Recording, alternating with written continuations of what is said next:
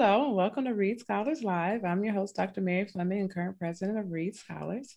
Today, I am joined by guest Chuck Perkins, who is a um, new friend and colleague uh, in New Orleans native, and, and invited him to the, sh- the show to, to share a little bit about his journey. So, um, first, tell me, how are you? How does life find you today? Oh, I am fantastic. I I couldn't have been better. I already got up and went and cut some weeds at a rental property I have, and uh, hurry up, ran back home, and just to get ready um, for this big interview today. well, thank you. I appreciate you making the time for us. Um, and so, you know, when we spoke a while ago and talking about the podcast, I was excited to share with our listeners um, your unique journey. So I know life has, has taken you on a, a few turns. Um, from growing up in New Orleans and being back and being an entrepreneur and you, you rent rental property, but you also own an, an, another business and and now you've written a book. So, um, you know, first just kind of share with us a little bit about, you know, your journey from growing up in New Orleans to now. Well, you know, I'm a I feel like I'm a typical New Orleans guy. You know, I went to all public schools and I grew up in a part of New Orleans called Pigeon Town. You know, I mean, you know, it was a lot of working class uh, Black people, um, but I really enjoyed my experience growing up here in New Orleans. It was I, I, felt like it was exciting and a lot of fun, even though you know it was clear to me when we stepped out of our neighborhood and and went and checked out the the larger community. It, you know, it was obvious that we had a little less than the others, but I still enjoyed um, growing up here. And in some ways, in my life, I knew like I, you mentioned I wrote a book, and there was one thing I, I, I, mentioned in my book. I said, man, you know, I love my family, but I hated being poor. Mm-hmm. So I knew like me, my three brothers and sisters, and my parents. It was seven of us for the most part, raised in a two bedroom house, and I love all of them to death.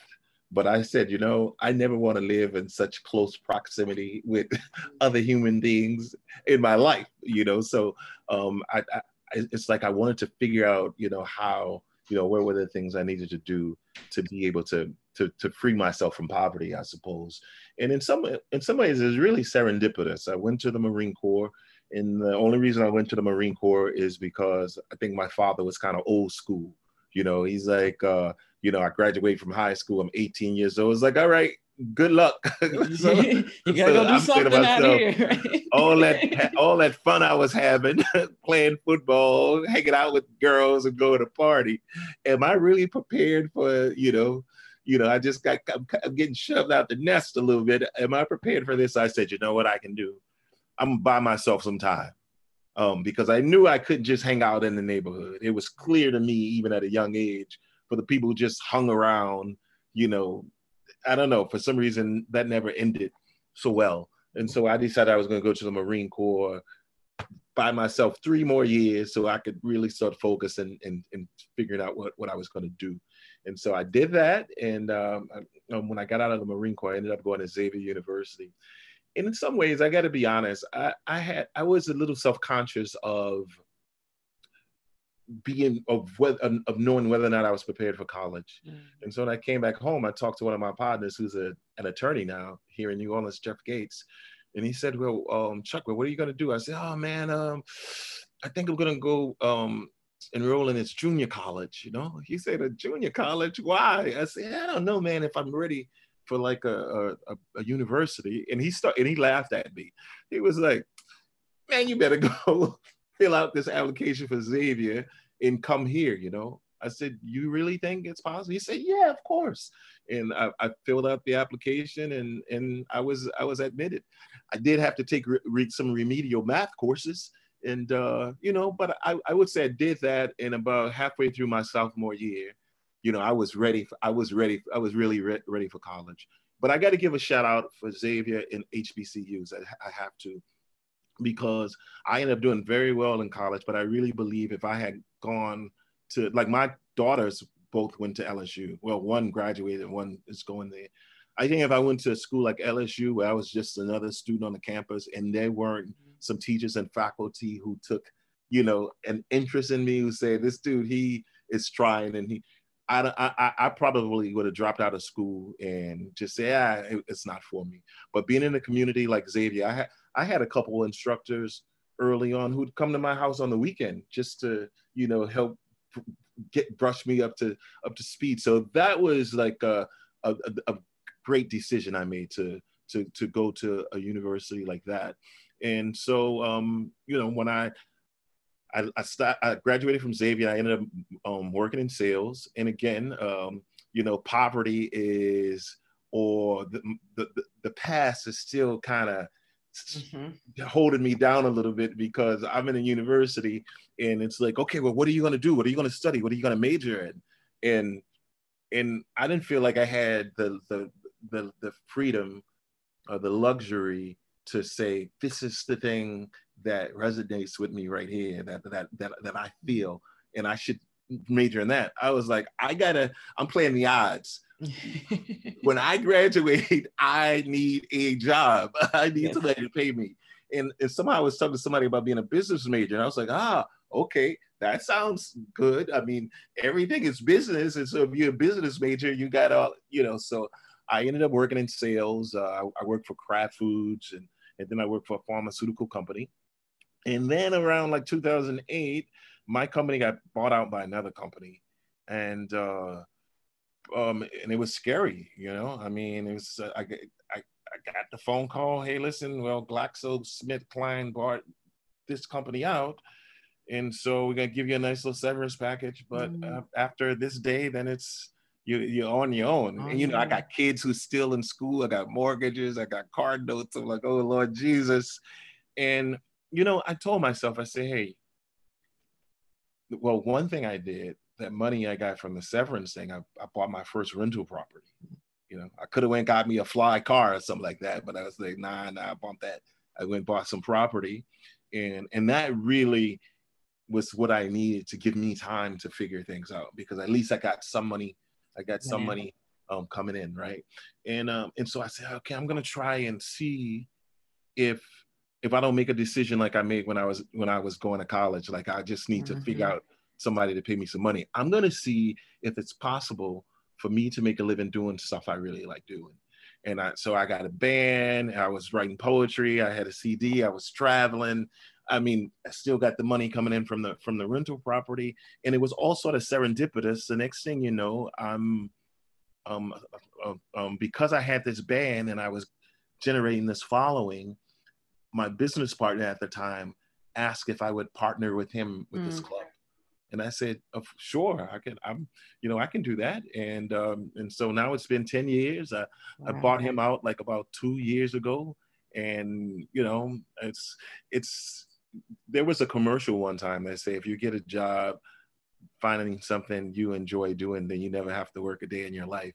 Right. And so that's how I feel like I'm in that place right now. I not don't get me wrong, I work really hard because they have people who come in my place sometimes and they might think I'm the janitor because I don't care.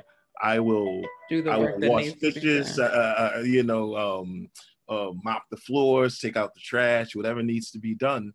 I will do it, you know. But I really enjoy doing what I'm what I'm what I'm doing, and it's the only job I've ever had in my life where I would actually look forward to to go into work and, and get everything started. So, um, and and so okay, so my business is going great. It's finally it, it's, it was hard too. It's difficult because it's a beautiful venue. It's a, it was all new renovations and everything. And, and early on, I thought just because of the way it looked, all I got to do is open the doors and then I'm gonna get filthy rich. No, no, no, no, no.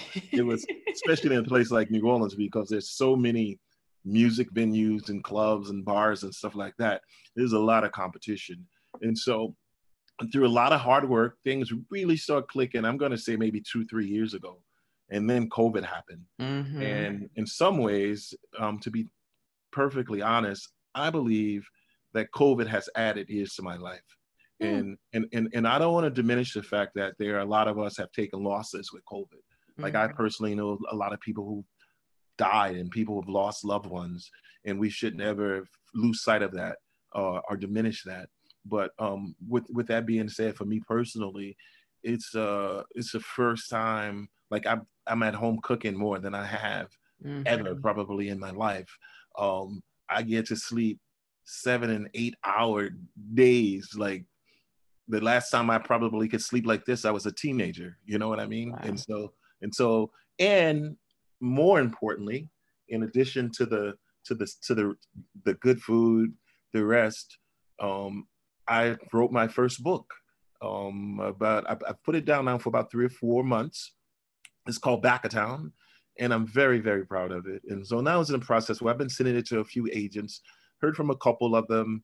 They they both seem to like it. They they they both express that they think I'm a a great storyteller, but they think that my story um, needs a, a, little more, like it needs to be structured a, a, a, little more, right? And and and now, but I'm still currently waiting on a, an African American agent out of New York, and so I just want to see what she says because one of my a friend of mine is Dr. Gerald Horne. he's in Houston. He's over the African Studies Department at the University of Houston, and this brother has written over 30 books. And he um, he's he's sending. He read it, and he said he only made minor changes. And so I'm waiting to to get his um, you know what he think. Uh, um, what changes he thinks I, I should make. I'm waiting to get that in the mail right now. So anyway, I want to wait to see with the with the African American agent, the, the sister, what she has to say. But either way, um, I put this book down now for about three or four months, so I haven't really been in it. But once, uh, even if she says, "Wow, we like it, we want to do something with it," I still want to revise it again anyway. I want to, I want to kind of, I do want to try to t- take one more shot at just tightening a little bit more. Yeah, yep, yep, yep. So I hit you with a long run-on sentence. Huh? That's perfectly fine. You got it all in. and so, you know, I I'd preface the, the beginning of the podcast that, you know, you're a great storyteller. So I had to let you tell the story, right? Um, and and one of the reasons um, that I have you on is because of that, because I wanted to bring some some context, and you and you hit on all those things. So we talk a lot about health equity. You talked about you know seven people in a two bedroom house, and, and what does that mean? And that what does that mean on um, how you how you value things growing up, um, how you interact with the world. I'm talking about worthiness and and preparedness and and and how you decided that whether or not you were ready for college or go to the military and, and the decisions that that that makes. And that's all important when we talk about educational attainment, right? And and that goes into um, what kind of job that you're going to have. And then we talk about, um, I have a friend who you ask her how she's doing, and she's like, Oh, I'm just doing revolutionary things like paying rent, right? Because that's not, you know, for for a lot of us rent is not guaranteed every month right sometimes we're putting these little dollars together and and uh, trying to make it work it's, it's not a it's not an automatic withdrawal from your bank account for for most people we we gotta we've got to work hard at that and oh, yeah. um, and yeah. sometimes the jobs like you said that you don't necessarily like but you got kids to feed and you know maybe a partner to support and, and you got to do what you have to do and and that changes um, you know how you interact with the world and and then and then one of the other things that you said that I, I thought and we haven't touched we've only touched on that a little bit in this podcast was about buying rental property um, because that speaks to gener- creating generational wealth for mm-hmm our mm-hmm. kids, right? And and that's something that we haven't had access to as a as a larger population. Mm-hmm. Um, mm-hmm. you know, forever since we've been here. So um and, and having the foresight to say, I don't want what's flashy and um, temporary in this moment. Let me do something that will not just help support my family right now, but may even help support my kids in the future. And so reframing um, you know what how you invest your money and having the confidence to do that right I, you know that's that's often a step out on faith like i'm gonna put this mm-hmm. money over here and hope somebody moves into this place and pays their rent on time so that we can all uh we can all eat so mm-hmm. um and then and kind of the last thing and when you're talking about your book is thinking about your audience right and so um how we how do I want to say how we are seen um, is different, right? Depending on who's reading our story. And so it's interesting that you said it, you know, you want to see what this last agent has to say and and having your friend read the book and you know how we see it might not be the same as somebody who can't relate to the story. So I'll be interested um, to follow along and to see what the new agency says and to see what kind of tweaks you like to make after you've stepped away from it for a little while. Um, but so I, I, guess my next question um, is kind of being in New Orleans. And so New Orleans, of course, is a city near and dear to my heart. So I'm probably I'm biased, right? Because I went to school there. Of course, I went to Xavier as well, and I visit a lot. And I often say it's it's a city that I love so much, but it, it also breaks my heart um, just because there's just some infrastructural things that I think have, have not been rectified in in years and I and I can't speak to all the nuances of that and we can think back to Katrina and all the things that happened then and and talk about now with COVID-19 and at the point and there was a point in the pandemic that their rates were higher than the rest of the country and and thinking about some of the distribution and allocation issues with the COVID vaccine now. But, um, you know, being from there, and, and I know that's your heart, talk to us a little bit about what your hopes for um, the city is or are.